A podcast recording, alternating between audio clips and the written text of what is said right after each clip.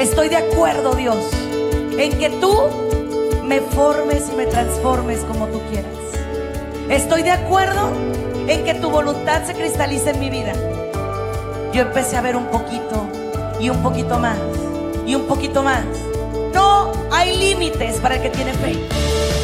Bienvenidos a su programa, Ojos de Fe, conducido por la psicóloga Sandy Caldera. Estamos totalmente en vivo, transmitiendo desde Tijuana, Baja California, México.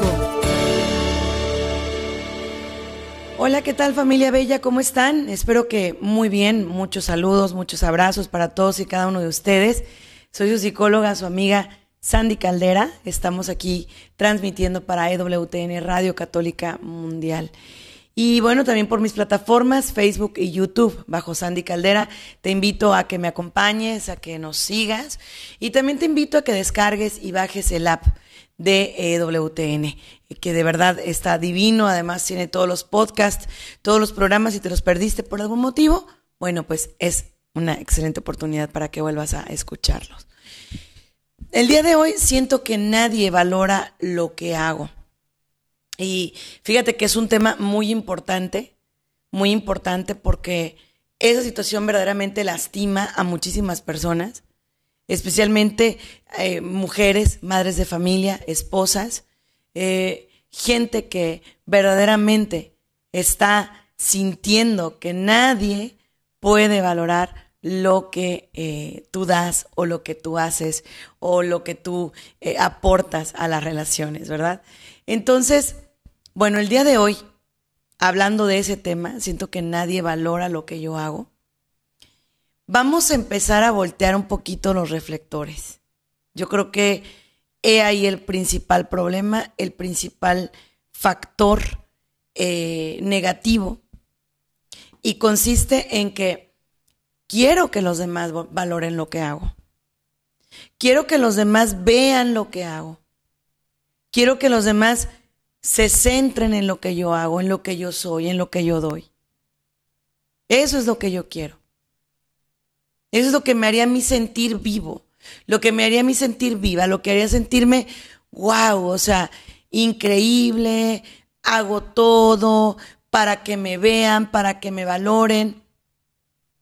Pero ¿qué pasa cuando el resto de las personas o el resto de la gente no solo no me valora, sino que toma a mal lo que yo doy. Por ejemplo, hoy vamos a hablar de tantos adolescentes que cuando los papás, las mamás, les quieren poner reglas, ¿verdad? Quieren ponerles, eh, mira, es que esto no te hace bien, es que esto no te empodera, es que esto no te va a llevar a nada. Ellos automáticamente empiezan a cerrarse empiezan a decir, no, es que eh, mi papá no me quiere, mi mamá no me quiere, el papá de mi amigo sí lo deja hacer esto, la mamá de mi amiga sí la deja salir. Y bueno, 20 mil cosas, ¿verdad?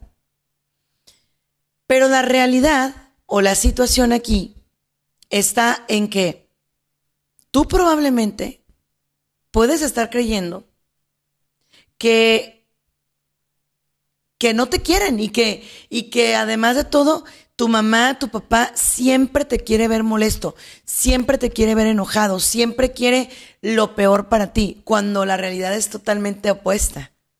La realidad es totalmente diferente. Tu papá, tu mamá, lo que más anhelan en el mundo es que tú estés bien, que tú seas feliz, que tú puedas lograr tal vez lo que ellos no han logrado. Eso es lo que tus papás quieren. Pero a largo plazo, tú como hijo empiezas a sentirte saturado, empiezas a sentirte molesto, sientes como que no te dejan ser, sientes como que te están asfixiando o presionando. Y pues no es así. Realmente tus papás lo único que desean o desearían es tu bienestar.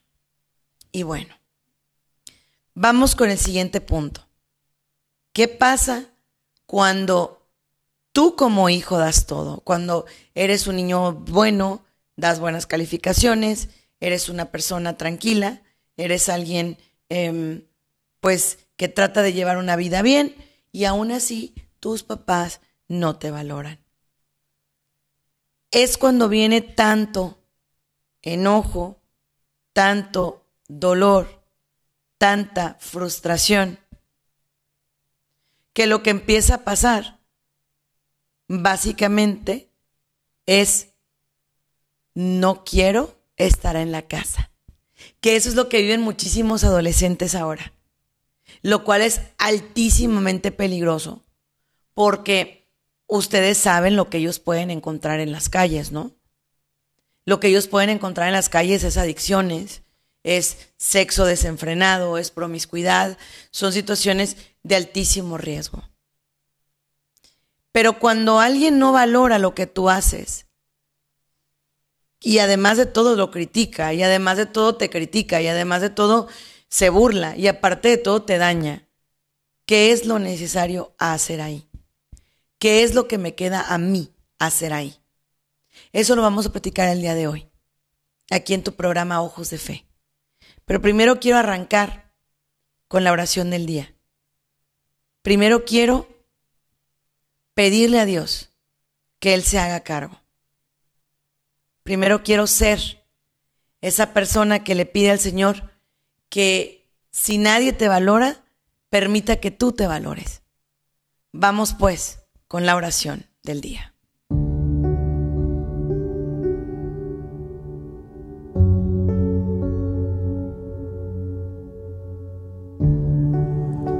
En el nombre del Padre, del Hijo y del Espíritu Santo. Amén.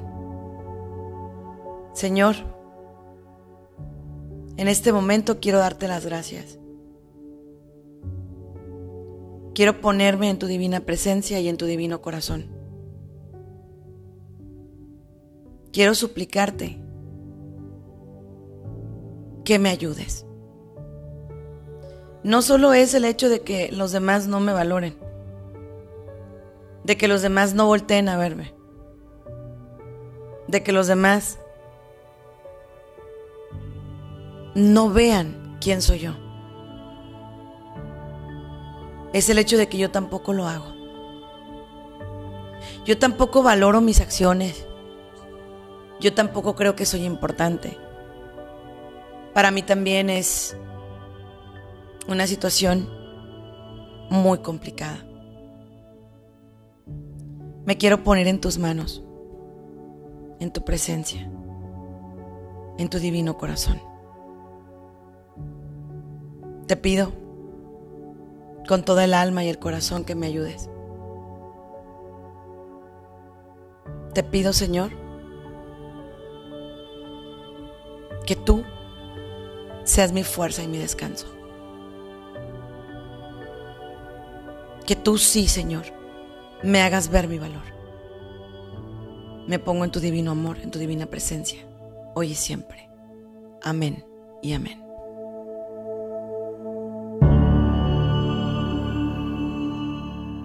Muy bien familia, ya estamos de regreso con ustedes en su programa Ojos de Fe. Y después de haber hecho esta oración, lo primero que tenemos que saber es realmente cuánto valgo, ¿no? Realmente cuánto valgo yo como persona. Y miren, la principal manera de tener una autoestima sana, una autoestima eh, puesta en el lugar que tiene que ir, es nada más y nada menos que valorándote desde el lado de Dios. Si tú sabes que Jesús murió por ti en una cruz, y lo sabes, y lo tienes más que claro, ¿no? Sabes que Él em, dio su vida por ti, que Él dejó, dejó su dignidad un tanto a un ladito para venir al mundo y morir por ti. Él no tenía pecado alguno, ¿eh? Él no había pecado contra nadie. Mas, sin embargo, murió por amor a ti y por amor a mí. No solo eso, terminó diciendo, Padre, perdónalos porque no saben lo que hacen. Terminó diciéndoles al Padre que nos perdonara imagínate que Jesús se hubiera puesto a pensar es que no valoran lo que yo hice. Porque la verdad es que, viéndonos claros, en el mundo actual nadie valora lo que Jesús hizo, ¿no? O sea, casi, casi nosotros desde el punto de vista de la fe, cuando tratamos de decirle a una persona, espérame, es que eres amado por Dios, es que eres aceptado por Dios, es que eres hermosa, eres hermoso, es que eres único, es que eres irrepetible. La gente siempre te dice, no, no, pues tú me lo dices porque me quieres, tú me lo dices porque pues no quieres que yo me sienta mal, tú me lo dices, pero no hay una autovaloración. Entonces, ahí es cuando viene la contraparte. Es cuando viene la otra situación. No me estoy valorando yo. Yo no me estoy valorando. Yo no estoy tomando mi lugar. Cuando, por ejemplo, yo permito que las personas me afecten, que las personas me dañen, que me digan de cosas, que se burlen de mí, que, o sea, automáticamente ahí no me estoy dando un valor. No me estoy dando un valor. Y déjame decirte algo. El no darte un valor va a depender más de todo lo que tú vives. A ver, la valoración empieza desde que somos chiquitos, desde que somos niños. Y si, por ejemplo, a nosotros no nos enseñaron cuánto valíamos, nadie nos dijo cuánto valíamos, nadie nos dijo que éramos importantes. Pues entonces, de ahí vino el problema básico. Ahí estuvo el problema básico. Porque me empiezo a valorar supuestamente de acuerdo a como mis padres me valoran. Entonces tú imagínate, si tu papá no voltea ni a verte o tu mamá, si vales de acuerdo a lo que haces, por ejemplo, si eres un buen atleta, si eres un, niño que pinta bonito, que canta bonito, que toca el piano, que va al tenis, o sea, tus papás te valoran en base a lo que tú haces, no a lo que tú eres. Entonces, viéndote desde ese espejo roto, desde un papá o mamá con una autoestima baja, pues obviamente, a lo mejor no. No eres el hijo perfecto. No eres la hija perfecta. No eres la persona que tu papá hubiera querido o que tu mamá hubiera querido. No, no lo eres. Pero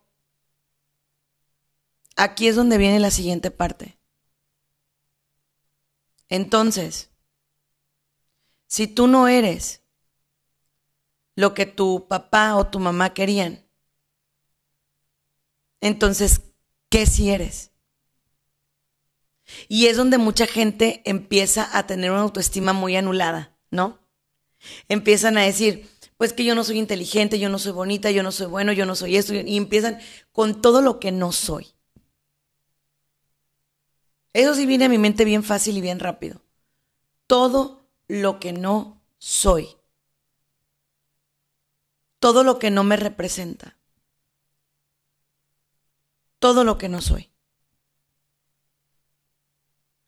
Y entonces, en esos momentos, es cuando viene el confrontar.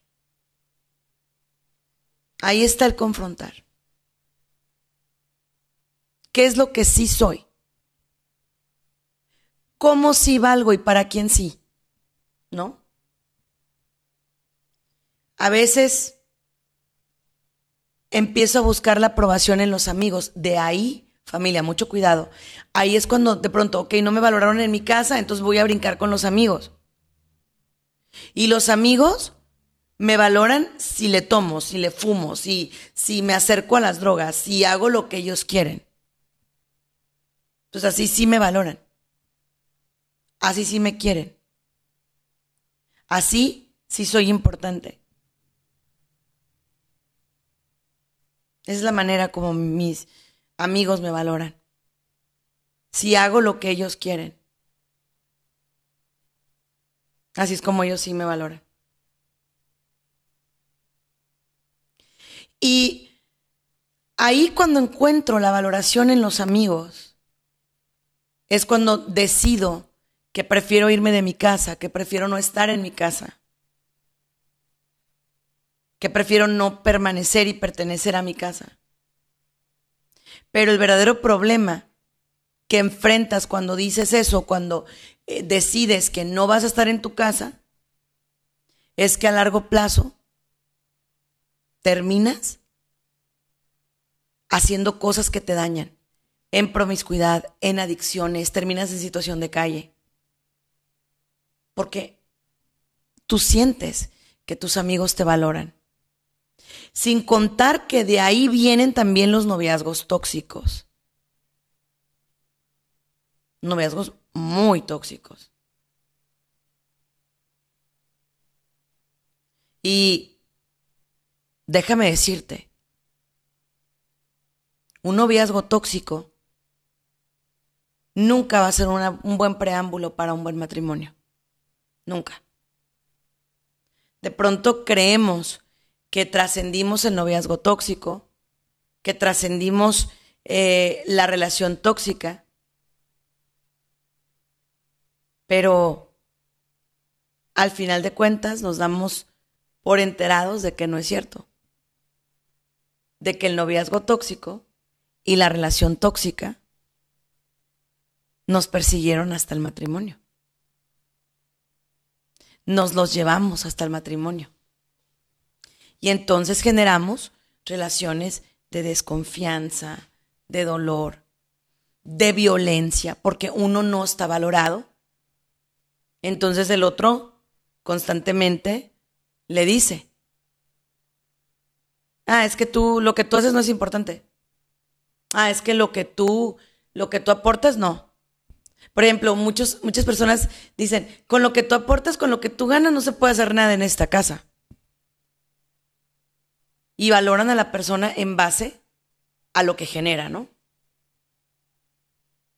O, por ejemplo, eh, muchas veces nosotros que trabajamos desde casa, se evalúa como que, ah, tú no trabajas. No, sí trabajas, pero trabajas desde el hogar.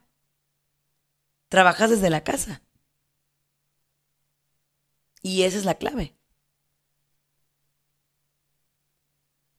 Ahora, ¿por qué tengo siempre que buscar la valoración en el otro?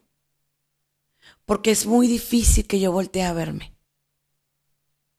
Es muy difícil para mí entender que yo valgo porque soy una hija de Dios, porque soy un hijo de Dios. Entonces, si el otro no me valida, si el otro no no se sienta y me dice es que yo te amo, yo te quiero, es que tú eres mi vida, es que tú eres el amor de mi vida, pues entonces yo puedo pensar que no me lo merezco. Que yo estoy haciendo algo malo y que por ende yo no me lo merezco. Yo hago algo mal. Y de ahí viene que la persona me, ahora sí, me falta el respeto y no me valore. Decimos por ahí, si tú no te das a respetar, si tú no te das a valer, nadie te va a respetar y nadie te va a dar el valor que tú te mereces. Nadie.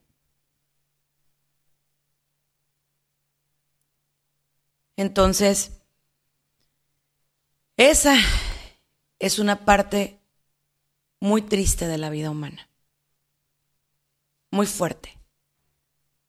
Porque como te repito, mi valor lo centro en si soy buena mamá, si soy buena esposa, si soy buena hija, pero no lo centro en si soy una persona que agrada a Dios, no, no lo centro ahí. Y yo pienso que a partir de hoy necesitas preguntarle a Dios y decirle, Señor, muéstrame el valor que yo tengo. Si no me quieres creer a mí, voltea y ve la cruz. Voltea y ve a ese Jesús que murió por ti y que le costaste muchísimo. Muchísimo. Mira esa cruz. Tal vez has dudado del valor que tienes. Tal vez has renegado del valor que tienes. Pero aquí y ahora, yo te lo vengo a decir. Para Cristo vales mucho. Mucho. Y Él, Él no te abandona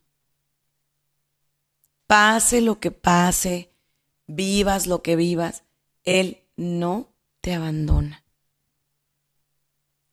Y si Dios no te abandona, ¿por qué te has abandonado tú? ¿Por qué? Porque has permitido que el hastío, la desesperación, te ganen. ¿Por qué? Yo creo que a partir de este momento, a partir de este instante, empieza a voltear, a mirarte y sentir ese abrazo primero de Dios y luego tuyo. Porque hay muchas amas de casa que ahorita están llorando porque les gritan, porque las maltratan, porque las agreden. Muchas están gritando. Ah, están pidiendo ayuda a gritos. Pero ¿saben qué es lo más triste de esto? Que sientan que ellas se merecen ese trato.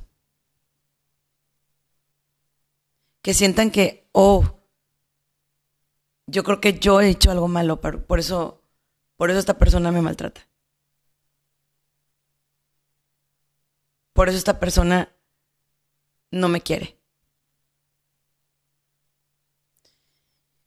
Y en aras de la fe hemos cometido muchas cosas muy feas. Por ejemplo, uno de los factores más tristes es que se están dejando de valorar los, los, valga la redundancia, los valores. Ahorita una persona que quiere una familia, que quiere un hogar, es vista como anticuada, como em, pasada de moda, como, eh, pues sí, es mal vista. Porque no encaja en lo que la sociedad dice que vale la pena. ¿Cuántas veces en redes sociales sí te dan tu valor, pero en la vida real no? ¿Cuántas veces? Entonces, yo quiero pedirte eso. quiero pedirte que por favor, que por favor voltees esa mirada. No eres una mala madre o un mal padre por corregir a los hijos. No eres un mal hijo por haberte equivocado. No eres una mala pareja porque tienes malos momentos. No eres una mala persona. No te comportes como tal. No permitas, y es una invitación muy puntual, no permitas que todo lo negativo venga a hacerte daño. No lo permitas. No permitas que la falta de amor, la falta de fe, la falta de compromiso te haga tanto daño. No lo permitas. Hoy es tiempo de reflexionar. Es tiempo de que te sientes con la Biblia en la mano y veas todo lo que tuvo que pasar para que tú fueras salvo, para que tú fueras libre, para que yo fuera libre. Y constantemente nosotros nos queremos esclavizar. Constantemente nosotros nos queremos justificar, esclavizar, diciendo, bueno, es que hay que ver que yo también he tenido mucho que ver y que yo también he afectado mucho y que por eso me maltratan y que por eso me pegan y que por eso me, violentan y por eso me son infieles. Y yo creo que este es el momento en el cual necesitas empezar a decir, espérame, un hogar se basa en la autoestima. Un hogar para funcionar requiere autoestima. Un hogar para funcionar requiere personas funcionales. ¿Cómo vas a pedir que algo funcione si tú y yo no funcionamos? ¿Y cómo me voy a volver una persona funcional? Primero que nada, tengo que saber con qué vengo equipado, ¿no? Es como cuando abres una cajita, ¿no? De algo que te llegó por correo. Y lo quieres armar, pero te rehusas y te resistes a ver el instructivo, ¿no? Puedes tener el mejor aparato, el mejor juguete, la mejor... Pero si tú no lees el instructivo, probablemente va a quedar mal, mal armado. Y entonces, dicho sea de paso, entonces, es cuando va a venir la contraparte, donde vas a permitir que te armen con pedazos de aquí y pedazos de allá. Por ejemplo, voy. No importa que alguien me golpee con tal de que no se vaya porque si no, no valgo como persona. Si alguien me deja solo, yo no valgo como persona. De ahí viene el pavor, el terror, el miedo a la soledad. De ahí viene. De ahí viene el terror, el pavor, el miedo a enfrentarte a ti mismo. De ahí. Y de ahí viene también el terror a repetir los mismos patrones. Yo les voy a hacer una pregunta muy puntual, familia. ¿A ti te gustaría, a ti te gustaría que tu, tu pareja, o más bien dicho, tus hijos, repitieran el patrón que tú tienes con tu pareja? Repitieran el mismo patrón que tú vives con tu pareja? O sea, yo creo que no, ¿eh? Y si sí te gusta, aún y cuando vives violencia, aún y cuando vives infidelidades, aún y cuando pasas por faltas de amor propio, si tú sí quieres que tus hijas o tus hijos repitan el mismo patrón, en serio mi hermano, mi hermana, necesitas buscar ayuda profesional. Porque sí tenemos que pensar que nosotros somos los patrones, el modelo, el molde que nuestros hijos van a seguir. Sí lo somos. Somos esas personas de las cuales ellos van a aprender lo bueno y lo no tan bueno y lo muy malo. Ellos van a aprender de nosotros. También, ¿qué pasa cuando yo valido a mi hija o a mi hijo en base a otra persona? Por ejemplo, si mi hija se casa, en lugar de que yo le dé un buen consejo como vivan un sacramento donde se respeten, donde se amen, donde se valoren. ¿Qué es lo que yo le digo a mi hijo, a mi hija? Pues ya te casaste, ya te amolaste, ya, ya no hay para dónde. Pase lo que pase, ya no hay para dónde.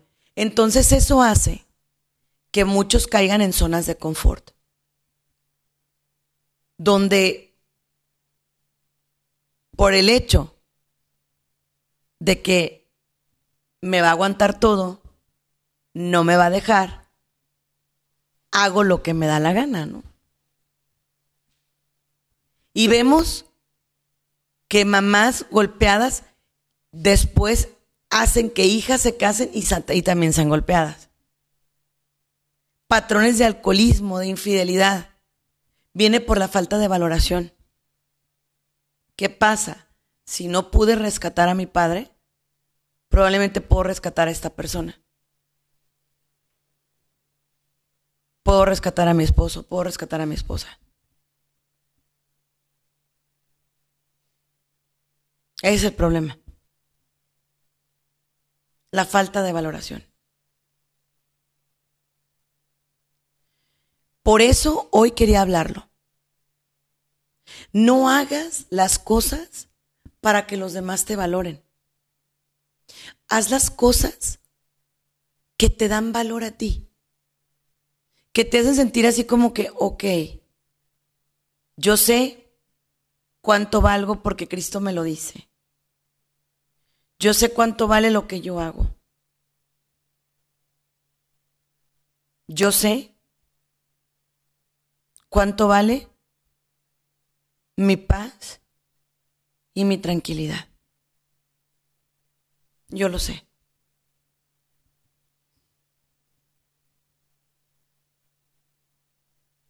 Entonces, en esos momentos cuando tú sientes el valor de tu paz y de tu tranquilidad es cuando puedes orar. Ahora, ¿cómo hacer para no guardarle rencor a esa persona que nunca me ha valorado? Que nunca me ha volteado a ver, que nunca me ha validado, ¿no? Es muy simple no te va a validar ahorita. Si no te ha validado en todo este tiempo,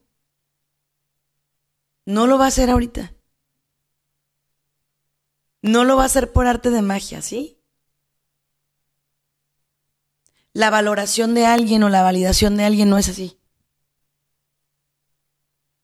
No viene por arte de magia. No es así.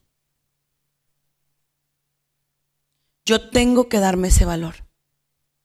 Yo tengo que decirle a esa persona, ¿sabes qué? No me grites. ¿Sabes qué? A mí no me vas a tratar así. ¿Sabes qué? Yo no soy como tú crees.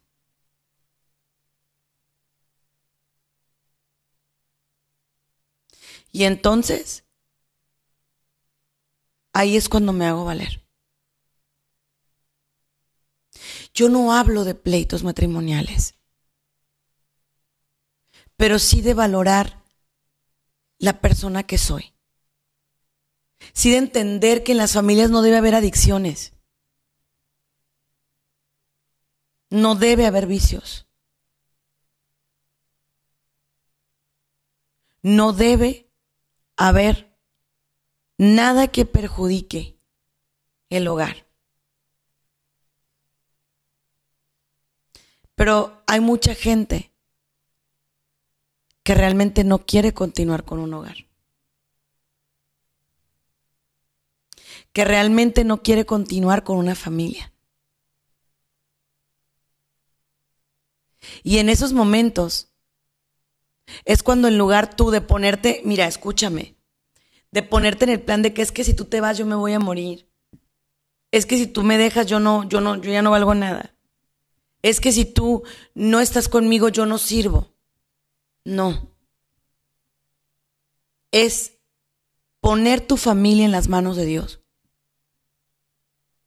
Y decirle, Señor, aquí está mi hogar. Aquí está mi casa. Tú sabes lo que se tiene que hacer. Yo ya no voy a pelear más. Yo ya no me voy a resistir más. Que se haga tu voluntad y no la mía.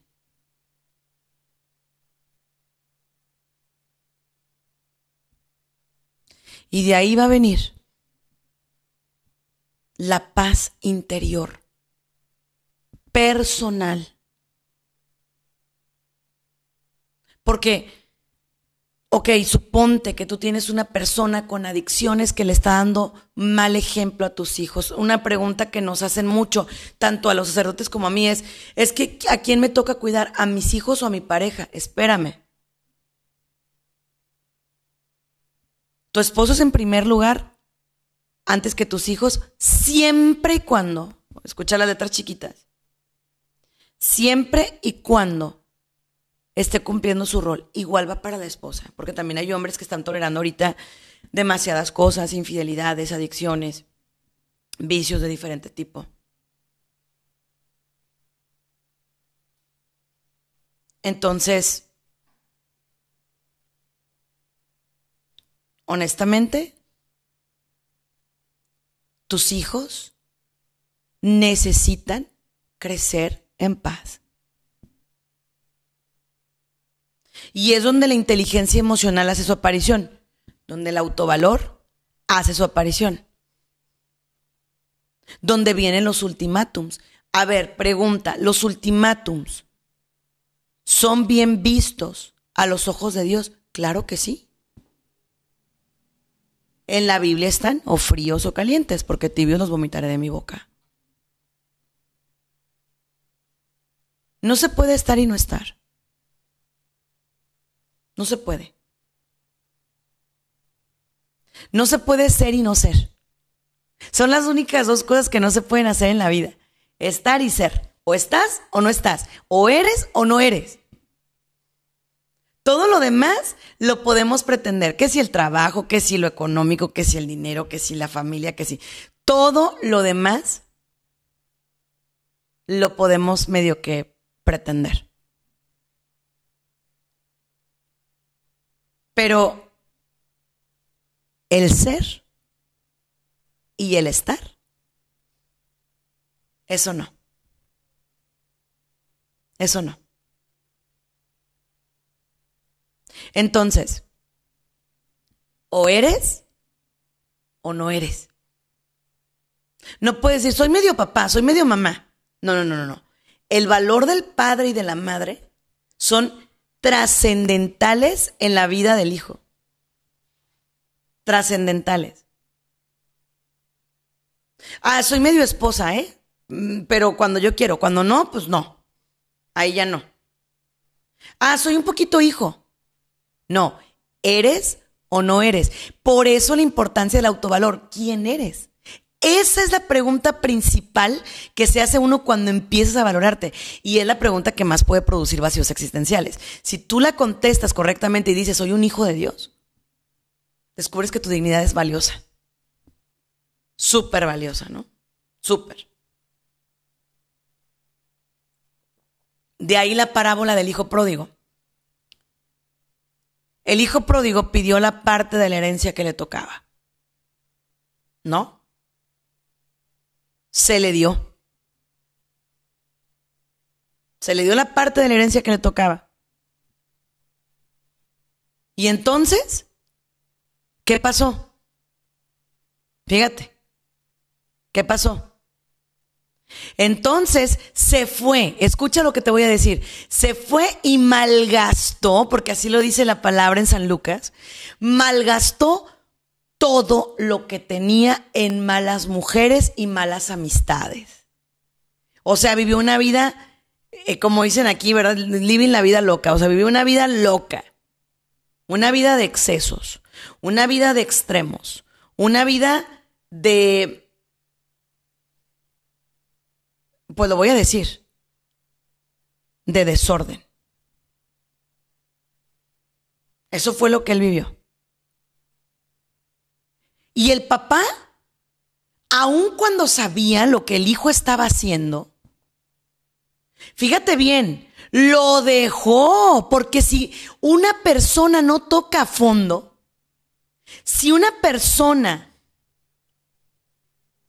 no toca el piso, el fondo, nunca va a subir. ¿Sí? Nunca va a subir. Si una persona no es capaz de tocar ese fondo, nunca va a ir hacia arriba. Nunca.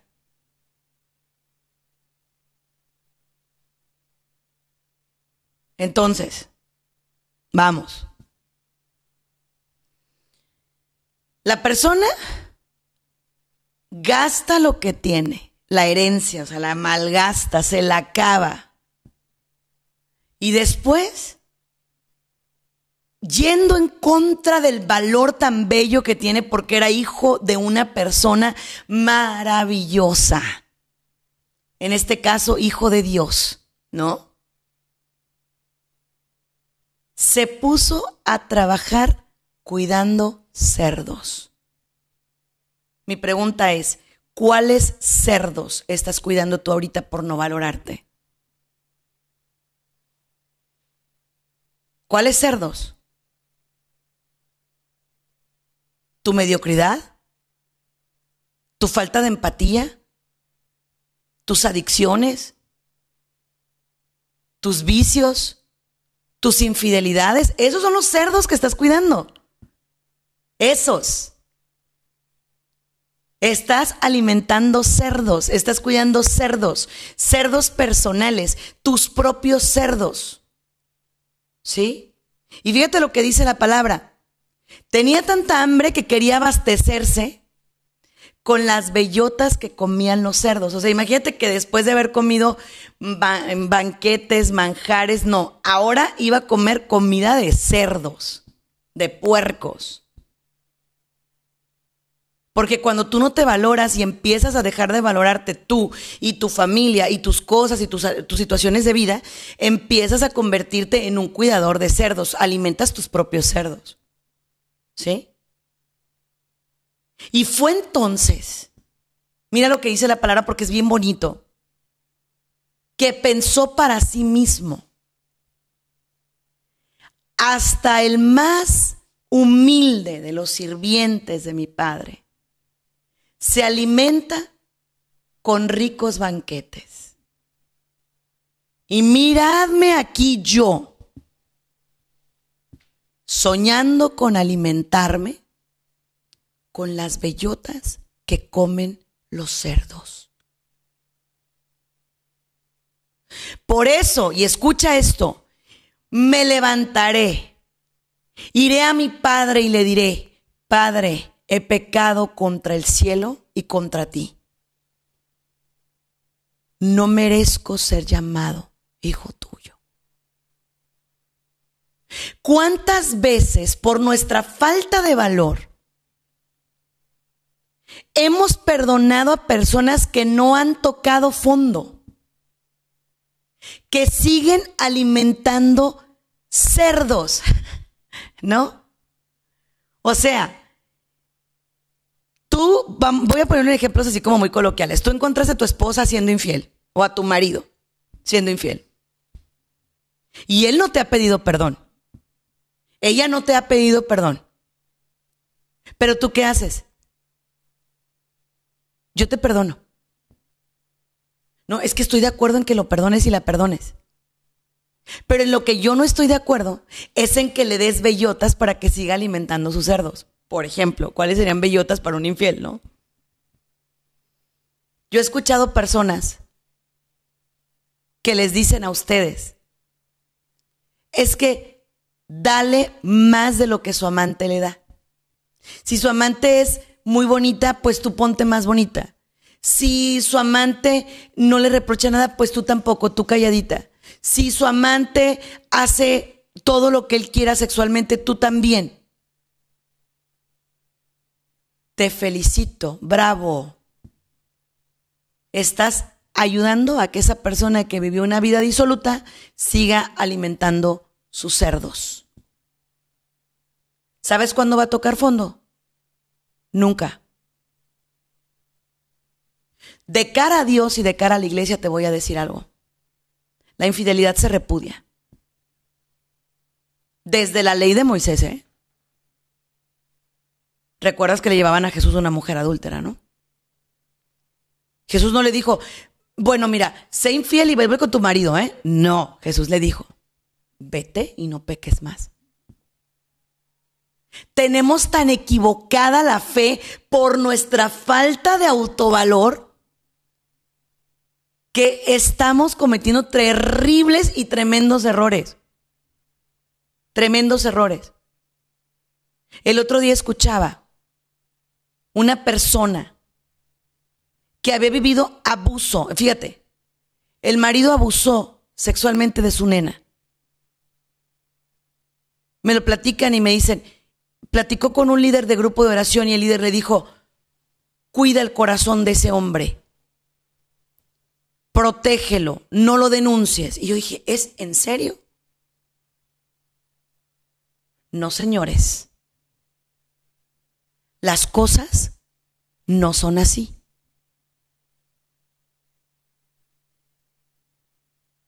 Dice la palabra del Señor. Y estoy, todo lo que estoy diciendo lo estoy citando en la Biblia, ¿eh? Por sus frutos os los conoceréis. No puedes pedirle a un almendro que te dé higos, ni a un higo que te dé un almendro. Si una persona está actuando mal, no puede recibir cosas buenas. Tienes que hacer lo que hizo el padre del hijo pródigo. Ahora, ok, vamos a pensar. Esa persona ya se arrepintió. Fue vivió, malgastó, hizo, deshizo. Y entonces viene y te dice, perdóname. Ok, aquí es donde lo único que te va a poder ayudar para perdonar a alguien que tocó fondo, que vivió, que hizo y deshizo y demás, es la misericordia de Dios. Es lo único que te va a ayudar a poder,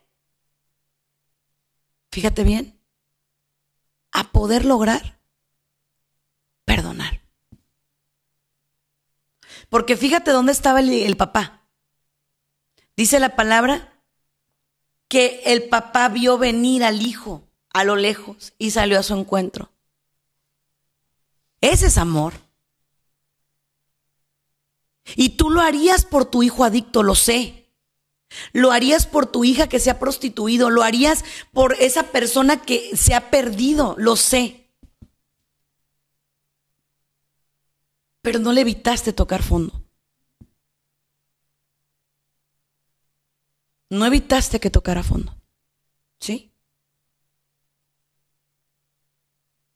Entonces, va. Fíjate bien. El padre va a su encuentro y le dice, el hijo, Padre, he pecado contra el cielo y contra ti. No merezco ser llamado hijo tuyo. Escucha lo que estoy diciendo. Hubo un arrepentimiento. ¿Qué hubiera pasado que el hijo pródigo hubiera regresado y le hubiera dicho, oye, ¿sabes qué? Ya se me acabó la lana, ¿eh? ya, no tengo dinero. A, ver si me das más, porque ya estuvo, ya no tengo y, y pues, pues las mujeres salen caras, pues los, los vicios y los amigos, pues ahí te llego, papá, ¿eh? O sea, no, no son baratos. No llegó así. Llegó humilde, porque la autovaloración te vuelve una persona humilde, porque entiendes que no es que eres más que los demás, no. Entiendes que eres una persona con las mismas capacidades que los demás, con los mismos sueños que los demás, pero que eres una persona humilde, que sabe pedir perdón, que sabe luchar por lo que quiere ¿Sí? Eso es. Pero en cambio, ¿cómo vas a perdonar a alguien que te dice, pues sí te fui infiel, pero fue por tu culpa, ¿eh? Bueno, mamá, sí me drogué, o sea, sí, sí usé marihuana, pero, ay, mamá, es que mira dónde he crecido. A ver, a ver, no. Las cosas no son así. Y cuando el padre ve la humildad del hijo, es cuando puede restaurarle la dignidad, cuando dice, vayan por una túnica nueva, pónganle un anillo en el dedo y sandalias en los pies. Y mira lo que dice, y maten el becerro gordo, porque el hijo que estaba perdido lo hemos encontrado, porque el hijo que había muerto ha vuelto a la vida. Pero ese es el máximo ejemplo de cuando ves que alguien está cometiendo un error y tú, en lugar de valorarte y decir, espérame, ve y toca fondo, ve y dale, órale. No, tú te vas al fondo con él. Tú te vas al fondo con ella. No, no puedes hacer eso. ¿Qué pasa cuando el hijo te dice a los 18 años me voy a ir, mamá? ¿Tú realmente crees que a los 18 años un chamaco se puede ir de su casa? Pero ¿qué pasa? Que nosotros les rogamos, les suplicamos, por favor no te vayas, te lo ruego, te lo suplico, mi hijito, mi hijita. Ok, pues me voy a quedar, pero ¿qué crees? Vas a hacer lo que yo quiera. Y es cuando viene el volteo, es cuando viene que los hijos hacen lo que quieren con los padres. Voy a dar los números de teléfono y voy a empezar a tomar llamadas, discúlpenme. Un 8. Oh, perdón, ya no hay tiempo. Lo único que quiero pedirte a ti en este instante, que quiero que te valores y que quiero que valores tu hogar y tu casa, es los valores humanos se basan en los mandamientos. En el momento que tú valoras a Dios por sobre todas las cosas, en el momento que tú santificas las fiestas, es decir, entiendes que hay un día para Dios, en el momento que tú no juras el nombre de Dios en vano, en el momento que tú no mientes, no matas, no robas, que honras a tus padres, en ese momento Dios te bendice. Valórate porque Dios te valora. Les agradezco mucho, bendiciones para todos. Soy Sandy Caldera.